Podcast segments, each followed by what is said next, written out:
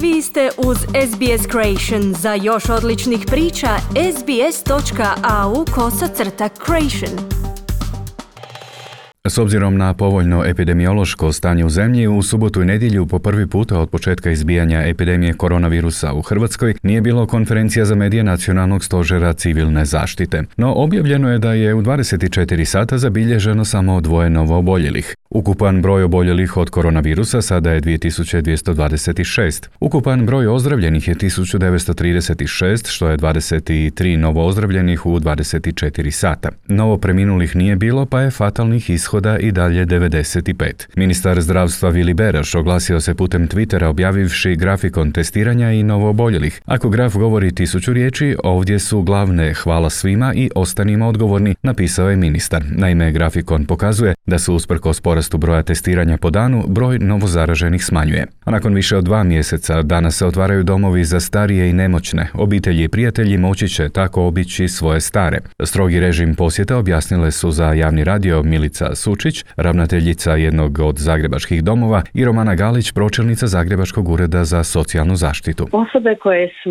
u, u izrazito lošem zdravstvenom stanju imaju apsolutno prioritet za posjete na način da će jedna osoba moći biti, znači jedan posjetitelj u jednoj bolesničkoj sobi uz naravno sve prethodne epidemiološko-higijenske preporuke kojih se moramo pridržavati. I za svake posjete treba biti petnaest minuta razmaka kako bismo mogli dezinficirati prostor. Svi oni koji ulaze u dom dužni su doći sa zaštitnom opremom, imati masku, rukavice i poštivati sve one mjere koje je donio Nacionalni stožer i mjere zaštite naših korisnika. Iako se signaliziralo da se srednjoškolci ove godine najvjerojatnije neće vratiti u škole, u školske klupe će za nekoliko sati sjesti neki učenici strukovnih škola. Razlog je taj što moraju obaviti praktične vježbe kako bi obranili završni rad. Učenici strukovnih škola dio praktične nastave odrađuju i kod poslodavaca, a zbog cijele situacije s koronavirusom i dvomjesečne pauze, nekima, posebno kod trogodišnjih programa, nedostaje i po sto sati. Mora se poštovati mjera fizičke distance uz higijenske mjere, upozorio ih je Hrvatski zavod za javno zdravstvo. Danas bi se trebao raspustiti sabor, nakon čega će predsjednik Zoran Milanović odlučiti o datumu raspisivanja izbora. Može odabrati između četiri datuma, dvadeset prvog lipnja, dvadeset osmog lipnja, petog srpnja ili dvanaestog srpnja. A sada je već jasnije tko će s kim sastavljati liste, pa su tako propali pregovori Mosta i Domovinskog pokreta, koji predvodi bivši kandidat za predsjednika Miroslav Škoro. Evo što kaže predsjednik Mosta Božo Petrov. Idemo samostalno zato što želimo da čisti, pošteni i čestiti ljudi budu u tom Hrvatskom saboru.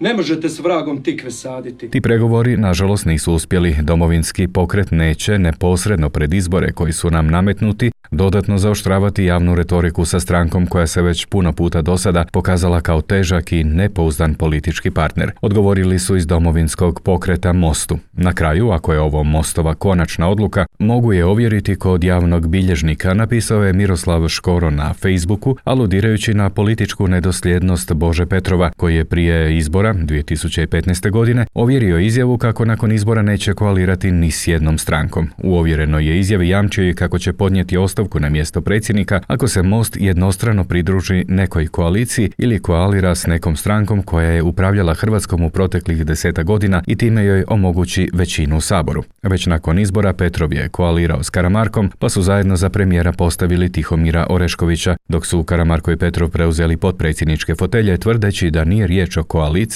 već o suradnji. Mostov Nikola Grmoja. Niti jednu ružnu riječ od mene nećete čuti o gospodinu Škori. Mi smo u dobroj vjeri njega podržali na predsjedničkim izborima, ali jednostavno sad kad smo vidjeli ko se sve okuplja oko ove priče i koja je priča u pozadini, mislim da je poštenije izaći pred hrvatske građane sami.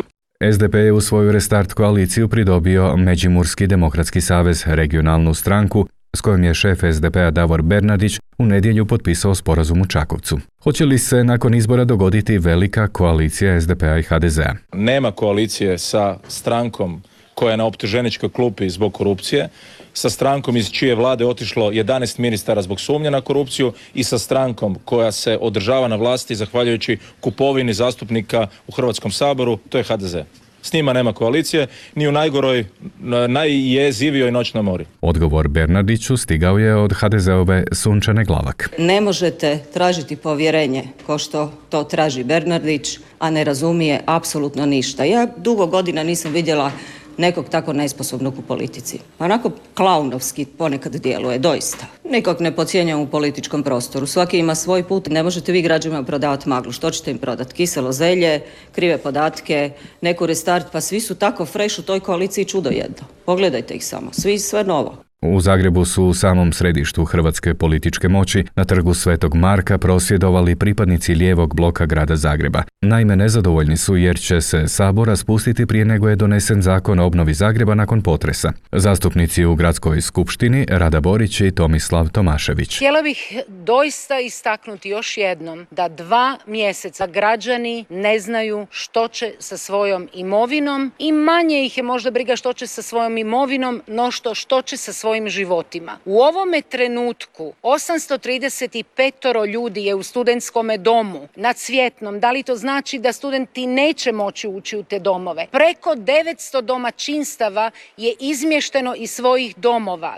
To su sramotne izborne kalkulacije ha de zea kojima se građani Zagreba pogođeni potresom stavljaju na milost i nemilost svemu što ih čeka u ovih sljedećih u najmanju ruku pola godine. Pozivamo i građane da dođu sa svojim fotografijama urušenih domova za koje se ništa nije napravilo ova dva mjeseca. Tomašević, najizgledniji kandidat lijevog bloka za zagrebačkog gradonačelnika, kaže i kako je nezamislivo bilo gdje u Europi da premijer jedne države u gradu u kojem su vlada i sabor te koji je doživio najveći potres u zadnjih sto četrdeset godina, da su mu bitnije izborne kalkulacije nego građevine i građani Zagreba. Novinarima je izjavio da premijer Andrej Plenković i zagrebački gradonačelnik Milan Bandić i dalje egzistiraju u, citiramo, odvratnoj trgovačkoj koaliciji, zbog koje, smatra Tomašević, najviše pate građani Zagreba, a i izvan njega. Gradonačelnik Bandić pak odgovara da nedonošenje zakona nije njegova odgovornost. Tema potresa i obnove nije tema za politizaciju i performanse. Vlada je u petak u javnu raspravu uputila prijedlog zakona o obnovi zgrada oštećenih potresom na području Zagreba, Krapinsko-Zagorske i Zagrebačke županije, rekla je za Hinu ministrica kulture Nina Obuljen Koržinek. Poziva sve zainteresirane da iznesu svoje sugestije i uključe se u raspravu, jer će, kaže, obnova trajati godinama, a zakon je izuzetno kompleksan. U međuvremenu su, ističe ministrica, poduzete sve hitne i nužne aktivnosti.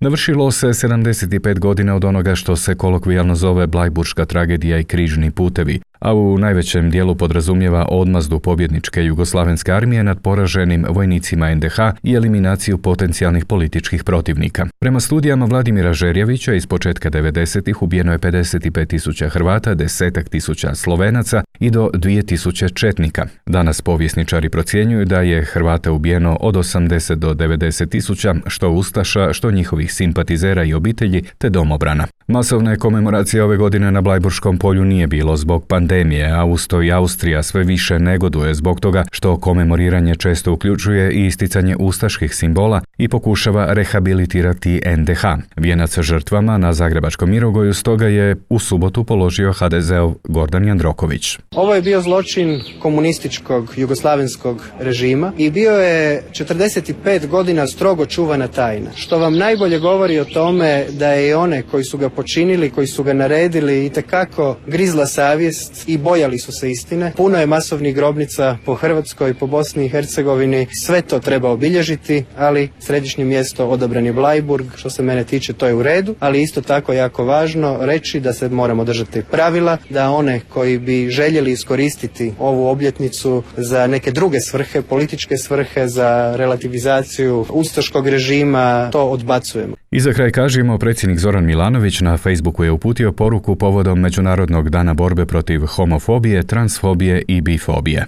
Mnogo sam puta rekao kako želim da Hrvatska bude solidarna zajednica svih građanki i građana koji su možda različiti, a jednaki. Danas, kada sva demokratska i civilizirana društva diljem svijeta obilježavaju Međunarodni dan borbe protiv homofobije, transfobije i bifobije, ponovit ću svoje čvrsto uvjerenje kako se u Hrvatskoj nitko ne smije osjećati kao građanka ili građanin drugog reda, samo samo zato što je drugačiji ili drugačija zbog svoje rodne ili seksualne orijentacije, piše predsjednik. Zato pozivam na predanost u promicanju ravnopravnosti i na gradnju sigurnog i otvorenog društva, što uključuje pravo na izbor, nediskriminaciju i zaštitu svih manjina s nultom tolerancijom na nasilje. Jedini je to način da Hrvatska doista bude zemlja jednakih, stoji u objavi predsjednika Zorana Milanovića. I tu ćemo završiti ovo javljanje. Iz Zagreba za S B S, Siniša Bogdanić. Želite čuti još ovakvih tema? Slušajte nas na Epo Podcast, Google Podcast, Spotify ili gdje god vi nalazite podcaste.